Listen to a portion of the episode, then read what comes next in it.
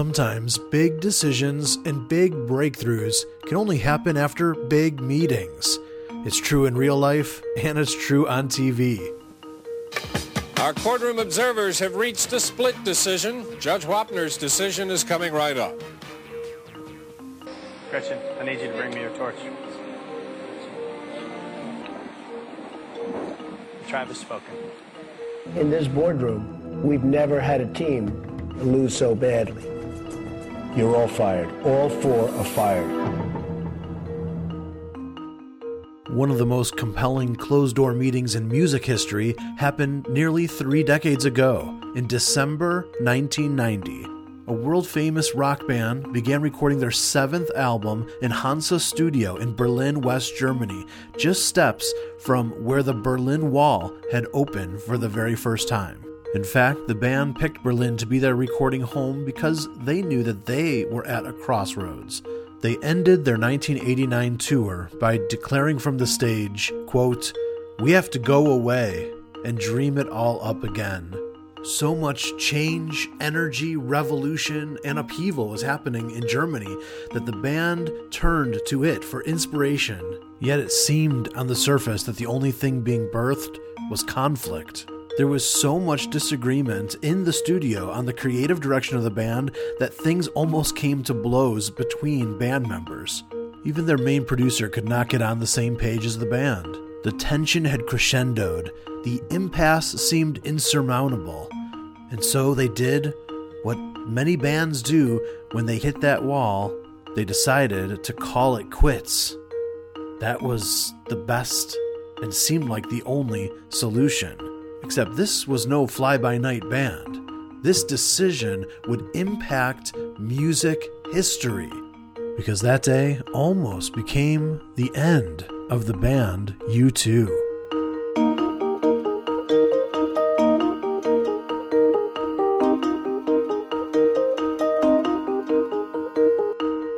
Daniel Lanois was U2's day to day producer, and he was directly involved in the tensions between bandmates. Thankfully, the band had a second producer, Brian Eno, who was involved with the creative direction and only came to the studio sporadically. Brian came to Berlin for a few days that December and found the band near implosion levels. He called an emergency meeting. He was able to show the band that they could pursue both solid song structure and innovation. He even helped them understand that the tension they were going through could be pointed in a positive creative direction.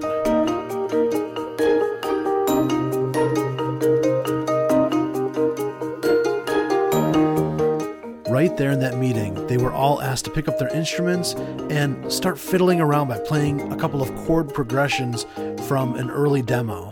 They started improvising, and magic started happening. In 15 minutes flat, they had an inspired new song, one that would soon be recognized as one of U2's greatest hits and one of pop music's all time greatest songs.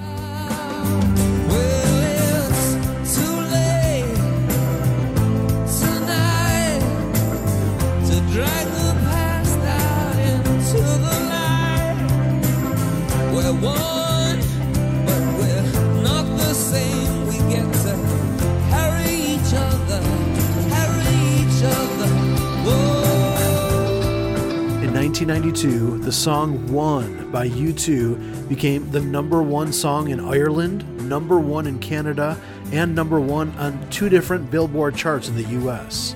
Rolling Stone cited it as one of the 500 greatest songs of all time at number 36, which was the highest ranking U2 song on the list.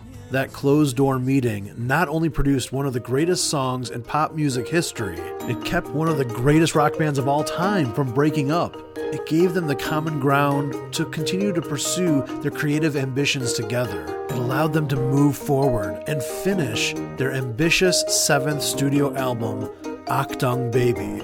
Since its release date of November 18, 1991, Achtung Baby has sold 18 million albums worldwide.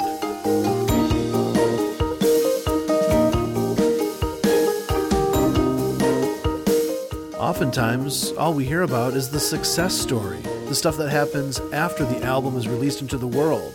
But a lot of blood, sweat, tears, sometimes fistfights, and even a few closed door meetings have to take place to make that release date a reality.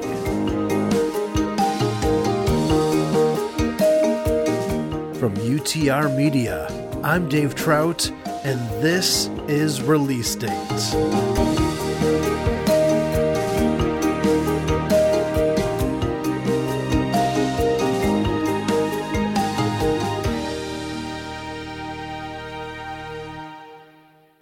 Fall of 2016, I started to pursue the idea of creating a Rich Mullins tribute album. Originally, I wanted this to be a part of some of the celebration that was happening around the 20th anniversary of Rich's passing, which was commemorated in September of 2017 both Andrew Greer and Andrew Osenga became involved in the project, and they quickly started pitching the, the idea of this tribute to some folks in Nashville who might be able to provide the full funding needed to create this album in a professional manner.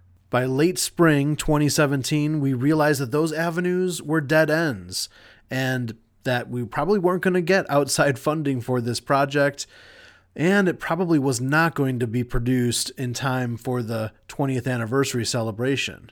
Two of the biggest pieces of this project were timing and funding, and neither of them seemed to be working. So, should we even continue to pursue this project at all?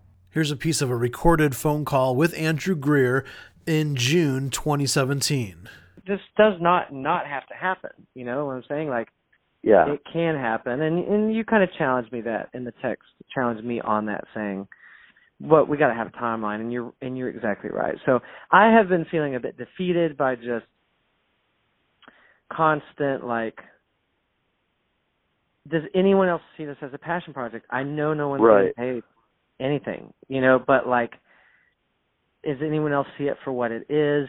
And if anyone else wants to be my partner in that we can work out with dave the three of us, of what that looks like on the back end. I don't totally feel comfortable. One of the reasons I'm been a little hesitant, my own personal caution, I don't feel totally comfortable helming this record as a producer by myself. And not because I don't think I can produce something well, but because this is a legacy that even I feel the weight of. And yeah. I do want uh, someone just to lean on, someone to say, "Hey, what do you think about that?" and then to say that to me too. But I think that's an important component of this. We thought for a while that that extra set of eyes and ears would be Andrew Osenga, but that was contingent on us finding proper funding for the album, which didn't happen. So Osenga had to back out. This left Andrew with the idea of recruiting someone, and not just anyone, Rich Mullins' career long producer, Reed Arvin.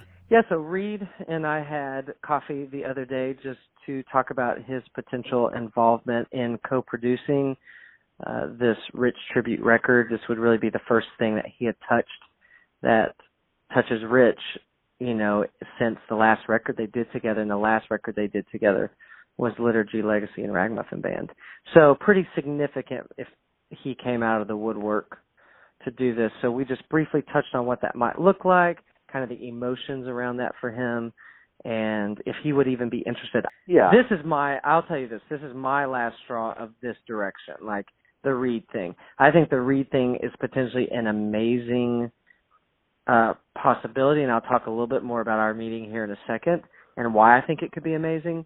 Uh and you talk about someone who if he's is wants to do it very open hearted, you know, about it. This conversation took place shortly after Andrew Greer had met with Reed Arvin to broach the topic of this tribute album and him being involved. Um, but we were waiting for Reed's response.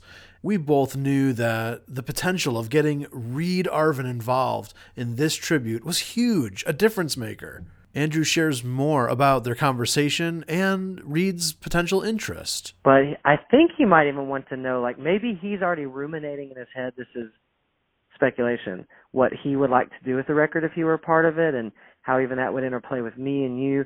But now he wants to hear what artists are thinking just to see if there's any is there already synergy there. Oh, this will be a fun. This will be easy, you know, or or okay, because he's worked with artists long enough to know that you can try to put them in a in a hole. You can try to say, "Here's the space I need you," and do it. And most of the time, especially with the artists we're talking about, that's not going to work. Um, yeah. And, and or it's not going to be the best product. It may work. They may say, "Sure, I'll come sing that vocal because I want to be on the Rich project," but it's not. Like he said, I want to hear these songs. He said the cover records I've enjoyed. I heard the songs, not in a new way, but I heard them for the first time. He mm-hmm. said, I think if we're going to cover rich songs, I want artists to both, I want us to both conceptually make this happen and steer and be beautiful and work, but I want them to feel the space and breath to deliver it in a way that when someone listens back to Hold Me Jesus Again or to even a deep cut, that they're like, I didn't even know I liked that song. you know, mm-hmm, like there's mm-hmm. songs that they didn't even know they liked or that were kind yeah. of just deep cut rich tracks, you know, that they've heard a thousand times while listening to the record but never thought anything about it. So right. he said there was a Marc Cohn covers record. Um and he had a Paul there was a Paul Simon song that Reed said he loves Paul Simon but he never thought anything of that song. And then when he heard this covers record and it was on there, he was like, why have I never heard that song? You know, I mean, mm-hmm. that kind of thing. And I have the same experience with the Bruce Springsteen song that Patty Griffin did. So I think I love that he that was his comments about this. I mean, he's it's it's not impossible. It's just very it's giving a certain level of artistic integrity before you even go off go out to shoot, you know. So a meeting was needed yes, a potentially infamous closed door meeting to find out how much traction this project had to move forward. This meeting may be a necessity to even get Reed interested in being a part of the project. So, who exactly is this dream team that Andrew Greer wanted to assemble? I'll pitch out who some of my names, initial thoughts that I think are must haves you know, I think we agree Andrew Peterson and Jason Gray are two really great um, kind of banner artists for it. Um, I texted Andy O, and Andy was very excited, which I thought was great because I didn't know if he'd be like, well, now that I'm not really co-producing yeah. part of it, he was like, oh, that would be awesome. I think Andy just still wants to weigh in on something rich related. AP said, thanks for keeping me in the loop. I said, of course I'm keeping you in the loop. You're important. And Jason, same thing. You're important. Andy, same thing those are three people I personally find important, not because I need their opinion to dictate the, the flow of this. I'm secure enough. Reed and I had a great coffee. I did not know how it would turn out. And he said, and if we find out no one can meet, maybe that's our answer right there, you know, um, at least for his involvement. So, but that doesn't look like the case. Um, everyone's interested in meeting. We just have to find the right date. It looks like that's going to be the week of the 19th when everyone's back in town and I'll let you know as soon as we land on a couple of dates that are possibilities. Yeah, yeah, yeah. So the invitations went out for this special meeting. Besides Andrew and myself, we were inviting Reed Arvin, Andrew Peterson, Jason Gray, and our good old buddy Andy Osenga, who was a part of the project but then had to back out. And so I asked Andy some of his thoughts that were going through his mind in the days before this meeting. So I was really excited to go into this meeting with the guys and with Reed. Um, I'd never met Reed before until that day, and uh, you know, such a huge fan of those records. I mean, particularly the last like three: "The World Is the Best as I Remember It," Volume One and Two, and "Liturgy Legacy." Just the sounds, man, the arrangements never really heard anybody that, that, treated percussion and piano like together the way that he does, and uh, even realizing just how much of those records were made by Reed because Rich would just sort of show up, play a bit of a song, and disappear all day, and you know come back with a different pair of shoes for some reason. When we come back, we'll take you behind closed doors for some recorded footage of this all star meeting in Nashville. It's next on Release Date.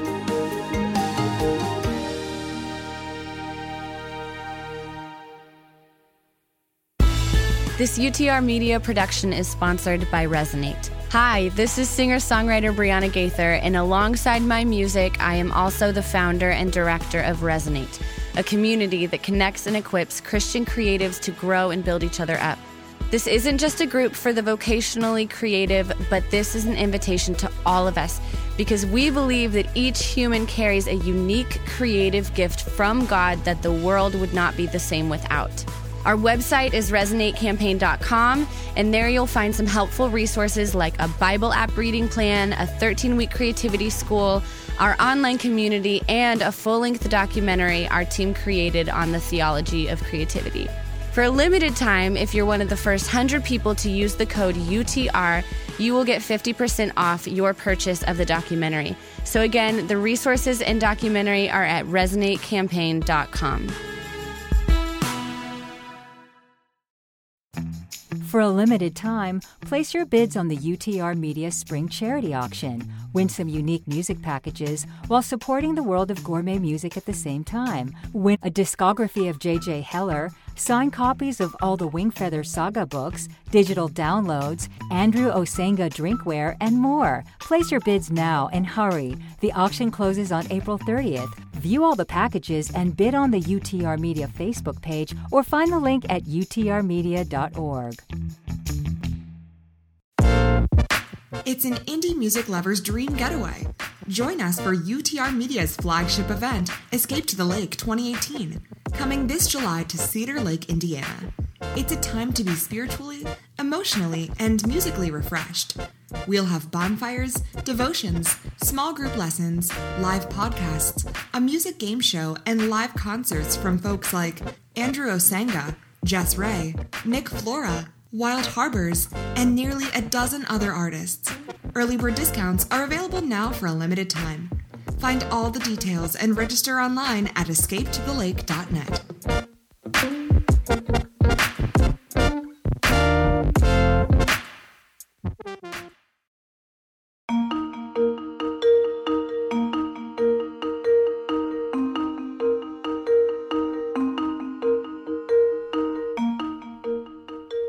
It's late June 2017. It's the day of the big meeting, and it's taking place at the chapter house on the Warren. Now, if you're an Andrew Peterson nerd, you know right away what I'm talking about. Uh, basically, uh, uh, that was code for uh, the back house at Andrew Peterson's property. Okay. Yes, AP likes to name his buildings and, and property, and guess what? You're probably thinking in your head what you could name your house. It's not a bad idea. And much to our delight, this dream team that, that Andrew Greer really wanted to put together, everybody could make it. Everyone was there. So, this meeting consisted of, of course, Andrew Greer kind of leading the meeting. Um, and then there was Reed Arvin, Andrew Peterson, Jason Gray, and Andrew Osenga. And because I live in Chicago, I was there through speakerphone. There were several minutes of pleasantries and kind of catching up and getting to know each other in the group. And uh, then the meeting was set to begin. Uh, well, okay, so Dave, do you know Dave Trout? Are you familiar? We've talked Dave? about Dave. Yeah, okay. At Radar Radio or Oh, yeah, Radar that guy, Media, yeah. UTR Yes, I Media, think- whatever it no, is. So he wants to be on speakerphone for this conversation, so I'm gonna call Okay. him. That's cool with everybody? Yeah, sure. Put him on speakerphone. Let's see if that, I'm gonna move this still. So, for the sake of your time, I don't want you to be too late. Whatever, we can start. Thank you Gathering. accommodating. Yeah, yeah. Hey, Dave. Uh, can you, hey, can you hear me? Yeah. okay, you're you're sitting on a on um, what would you say this is? This is an ottoman. Yeah, an ottoman uh, in the middle of a group of awesome people. Excellent. Then the floor is given to Andrew Greer to tell us why now? Why this meeting? What's the purpose of this gathering? We all know kind of the labor of this possible project that has been in several forms and stages over the past, I don't know, ever since Dave had a, or whatever you call it. Yeah, on his Kickstarter. Yeah. and which was maybe late last year, and then I think you guys had some conversations just casually over beers and such in January or February, and then Dave and I had conversations around the same time, etc. Of course, probably the only reason I'm looped into it is because of the book product uh, with Worthy, and just because I was culminating all these stories, etc., about Rich, and of course, um, a lot of us have been involved in that in different ways. So. Uh, Reed and I met maybe a month, almost a month ago now, I guess. After Andy and I went through a lot of dead ends, which weren't really dead ends as far as um, desire, I guess, but more dead ends of Yeah. timeline mainly. And then everyone's always interested from a label standpoint, of course, when there's a lot more of a bottom line to understand. Um, celebrating a life that has been gone for 20 years is a difficult thing to do in any industry. Um, it's just a niche audience, you know, and it's finding that audience. So I think that was also probably part of the hesitation as well is short window.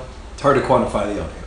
Now, if you've listened to the previous episodes of this podcast, you know this is just review material, uh, but a good summarization of where we're at right now as Andrew updates this group. We're just talking, is there, okay, this is obviously a passion project if anybody is involved.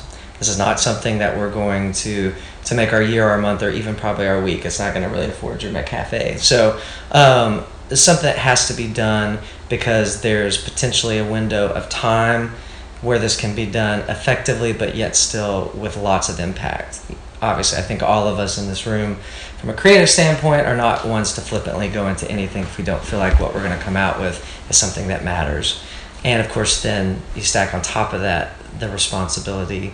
But does it matter to this wider audience who appreciated Rich and then a wider legacy that goes beyond any audience or anyone speaking into it any mm-hmm. longer? It already is, you know, if that makes sense. So I just thought about Reed. Reed and I uh, met. Andrew goes on to share about why each person was brought to the table and the, the unique contribution that each person can bring to a project like this.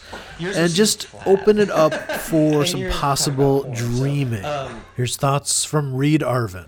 in our first conversation, Andrew had said, "Well, the only way to make it work is to just really pre-produce it and make it really streamlined for everybody." And I just thought uh, I wasn't very interested in doing that. That I thought you named some of the people who were involved or who might be involved, and I thought every one of those people really knows how to make a record. You know, everybody in this room has made at least one record that they're proud of. you know, I'm and I'm older than you guys, but I just I wished I'd learned this 30 years ago. Is sort of the ultimate value of joy. Hmm. And I, I realize I've done a lot of things and bought a lot of things for other reasons. And sometimes that's okay. Sometimes you just have to grind something out. But just feeling like if there's a way to do this joyfully, that that's probably a convers would come out of a conversation.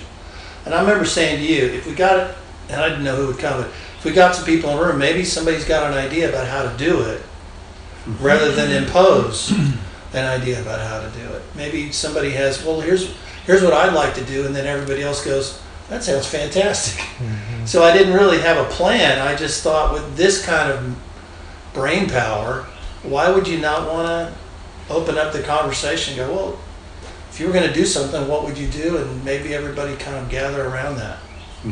While everyone was percolating on that idea, and to create a little context for the conversation, Reed talked for the next 10 to 15 minutes about the overall picture of the career of Rich Mullins and, and him working with Rich on the various albums, especially focused on the trajectory of the last few albums of his career. And then we pass it to Andrew Peterson. The the thought of there being a room full of people kind of wood shopping the songs and kind of like playing it as as live as possible so that it sounded like community doing it Yeah. um, was kind of like the initial kind of like seed of a thought that I had. So hearing you say that kind of makes me wonder if that's like the right track. Um, so that it wasn't produced like So, so that it sounds like a record. Mhm. You know, like it's like a, a group of like great musicians, mostly the same band. As opposed to like a track with a vocalist. Right. Yeah. Yeah. Yeah. Or Mhm. sending in tracks. Yeah. That's always the record that I envisioned. Was just getting some talented people together who love these songs, and get letting them have a chance to to rediscover these songs. You know, and Mm-hmm. you know the catch is like that costs money. You know, Yeah. studio and Well- it's it, it's a lot cheaper to work one guy in a basement than it is to get It is or it isn't. If I mean, it is. But if we're talking passion project, like I'm ready to ask those things of people. Yeah. You want to be a part? Of, you know, like this. It's a if it's a true communal thing, it's a true communal thing, Mhm. and you you either can or can't. You know, and that's okay. I, I want to interject something real quick about like what you're saying about that. I remember you telling me like some of our favorite, some of your favorite, I think, or you had heard a song, a cover of something that had been reimagined in such a way it was as if you were hearing it for the first time. Marc Cohn's uh, 1970. Oh gosh, that record's awesome. Yeah. And It's when you listen to that song, you realize, oh, I never in the original. You remember which the, song? The lyric, never, especially Paul Simon's "The Yeah, Only Living yeah. Boy in New Oh, York." that's it, that's it, that's it. That was the first time that that the melancholy of that song really penetrated me, where I felt like God, you you're in the city of New York and you feel completely alone. Yeah. And Every time. uh, every time. and I think the reason I brought that up was I think a lot of Rich's lyrics are like that. For one thing, Hmm. there are so many words that you can't grasp them all. And so it's so stripping them down. And also, he would sing so badly on. He sang badly, but he sang really badly on the dates. You mentioned uh, on the dates, I like on you- tour, you right? mentioned calling out your name, right? That vocal was cut at the castle when I played Rich the mix because I had no vocal, Because he had already signed it, but none of them were it. uh, completely unusable. and so I said, "Hey, Rich, do you want to hear this mix?" And he goes, "Yeah." He goes, "Well, go out here and listen to it." I put headphones on his head, couldn't get a level. I just said to Tom Laune, "Push record." I said, "Sing along." That's on the record. No way. That's the vocal. That's the closest. Stuff. That's how I was just trying to get That's something. crazy. Yeah, and it's, that's why it's kind of grainy, and then it kind of clears up because Tom's kind of go, "Don't touch it, babe," because it'll change in his headphones or something, because he's somewhat singing. My point is, there's no diction. He kind of had contempt for diction. He thought it was kind of uncool. He thought it was kind of Sinatra-ish because Sinatra was such a great, Yeah, you yeah, know, he really. And I'd have these long arguments with him, not arguments, but just go, Rich. The lyric in your music is sort of the thing, and but he just couldn't. So I think there are these hidden gems of songs that have these potent lyrics. I personally would get excited about in the same way that that Marc Cohn record did for me to go, man, would love for some of these lyrics to come forward and, and have the impact as poetry Uh-huh. that they really contain. And that's the thing that like I always loved about Rich's songs is like you could hear inside there that there was some like people who love Rich Mullins. I, I my theory is that they tend to resonate with that part of what he did. You know what I mean? Sure, that yeah. deep, mm-hmm. like raw, painful beauty. I don't know what I'm saying, but you know you get what I'm saying. So if the record, the new record, like so, what I would what makes me nervous about recording a, a Rich Mullins tribute thing is like what you don't want is to make a record that only old Rich Mullins fans will hear. Like what we Yeah. want to do is make a record that like my kids will actually listen Yes, to. yes. You know what I mean? Yes. And like the next generation is going to get excited about and kind of go, oh, whoa, that guy was amazing. You know? Yeah. like you were saying. So and uh, so the way to do that is to just like clean the chalkboard off and go, how do we completely create a work, make this record a work of art more than just like a tribute to Yeah. a bunch of songs and like whatever and like people going, oh cool, new takes on the songs, but like how do you do it? Make a 1989 out of, of Rich Mullins deep cuts, you know? I mean, I've been yeah, I've been planning Oh, yeah. on producing it. Yeah, yeah, yeah. like right. every conversation I've had was it started out with Dave saying he was gonna. What had happened to me was Dave, who's Dave, are you probably still there, by the way? Dave Trout. uh, but Dave saying we were over at Christopher Williams' house, and you and I and Dave sitting there drinking wine, having a conversation. He was saying he was going to do this record, and you and I looked at each other. and We're like, please, let don't like. Uh, these records could happen where people just send in MP3s of things, Yeah. and it's like.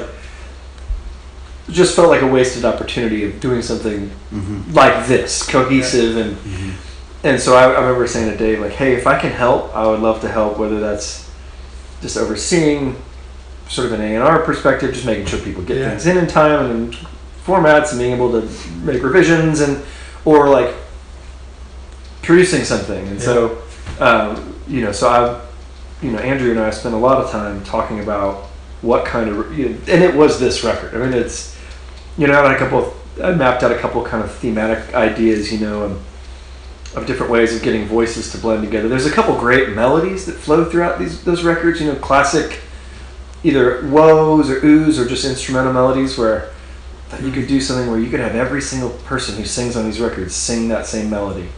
And you just get these sort of that, that, that you know records have things that are unique to just them. If there's this sound, it's just this three or four melodies that are 30 voices. Uh, to me, is there's, there's like there's so many cool things you could do that are unique and that are cool, and I think would be really honoring. This was something amazing to listen in on. The creative dam had burst, and out came flowing all these different ideas and excitement and joy about about producing um, a high quality Rich Mullins tribute album. But one of the purposes of this meeting was for Reed to determine for himself if he wanted to be a part of this project. After all, he had countless opportunities to do Rich Mullins related things over the last 20 years and has refused nearly all of them. over the years, uh, of course, less and less as you get more removed, get asked to do this or that, and I have all I've never said yes to anything, and I'm he- most of all hesitant to do anything about Rich because I don't want to do anything that ends up reflecting badly Mm. on what we did. That's my number one concern. Is we ended on a high point, and I don't want to like go, oh, but then he did that. You know. That's a good. Yeah. That's wise, yeah. Yeah. So, I, but I am. Uh, the fact that everybody sort of perked up when we started talking about the Marc Cohn record Yeah. Oh man. is deep is very reassuring to me. Which Well, I'm cool. happy to be. I'm happy to be involved if if you guys are.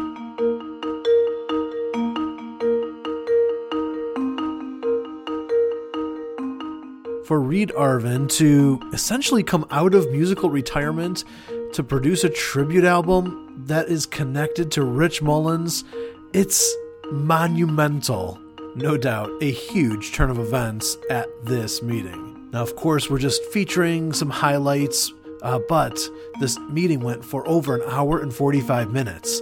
So there was a lot of rich stories, a lot of laughter, and a lot of dreaming about what this new project could be. It was a really exciting time.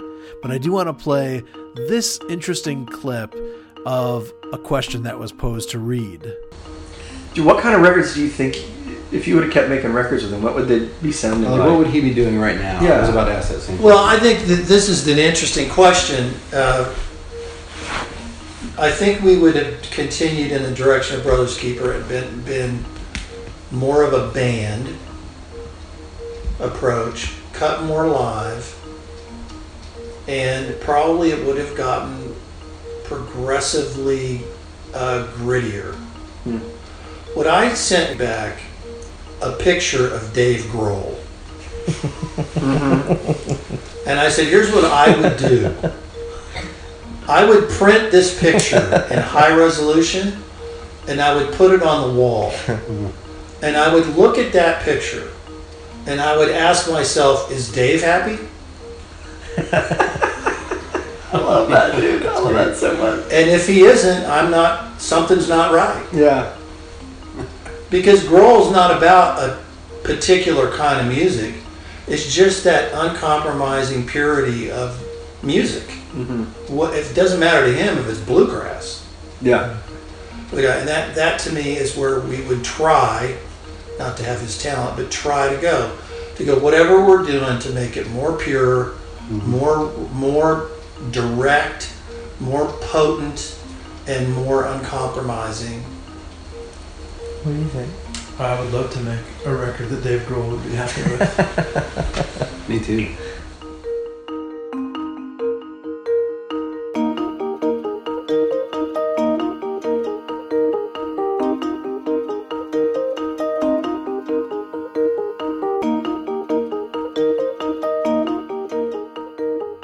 Looking back, it seems like this meeting was a necessity, even a turning point in the making of this project, building new momentum and increased buy in and participation.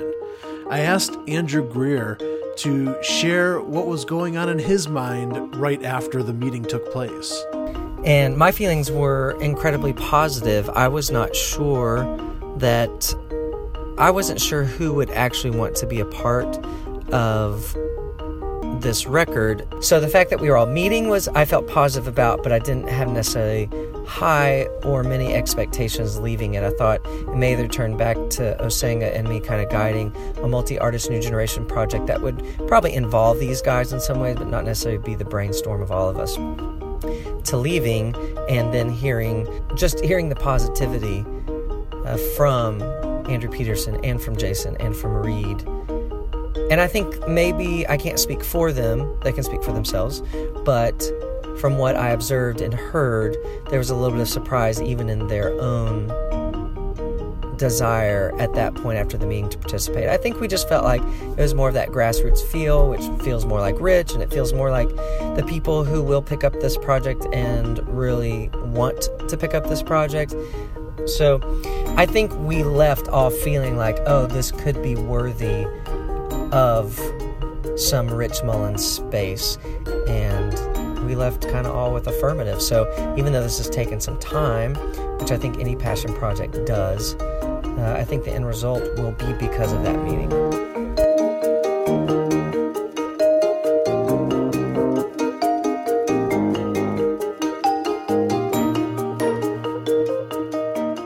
Release Date is a production of UTR Media.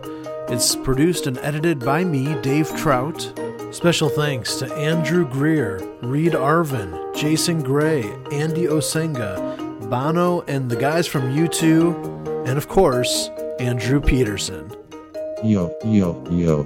What up, homie? I'm so glad you didn't forget about me. Robot AP, you're back? A surprise appearance? Fo shizzle. Happy to be back in the saddle. I thought I might help spike your ratings in the final minute of the episode. Well, that's very thoughtful of you. Um, so while I have you, tell me, what's up with the naming thing? You know, the chapter house, the Warren. Let me see. How do I explain this to someone like, well, like Dave Trout? Hey now. You see, there are these things called books. They are like TV shows, but with pages, using words, and there is one book called Jayber Crow by Wendell Berry. It's a total bum, for reals, but be warned, it's around 400 pages, and no pictures, so probably not for Dave Trout. Come on, I can read a book, you know. Sorry dude, gotta run. I'm destroying Randall Goodgame in Settlers of Catan. Peace out.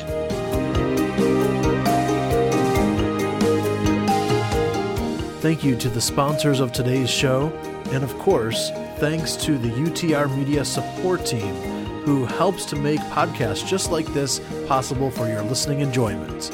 If you'd like to make a tax deductible contribution to help the ministry of UTR Media, you can go to utrmedia.org. On the next episode of Release Date, the Rich Mullins tribute is put on the back burner, and then a second all star meeting helps reignite the project. I'm Dave Trout. Thanks for listening, and don't forget you can subscribe, rate, and review Release Date at Apple Podcasts, Stitcher, and at utrmedia.org.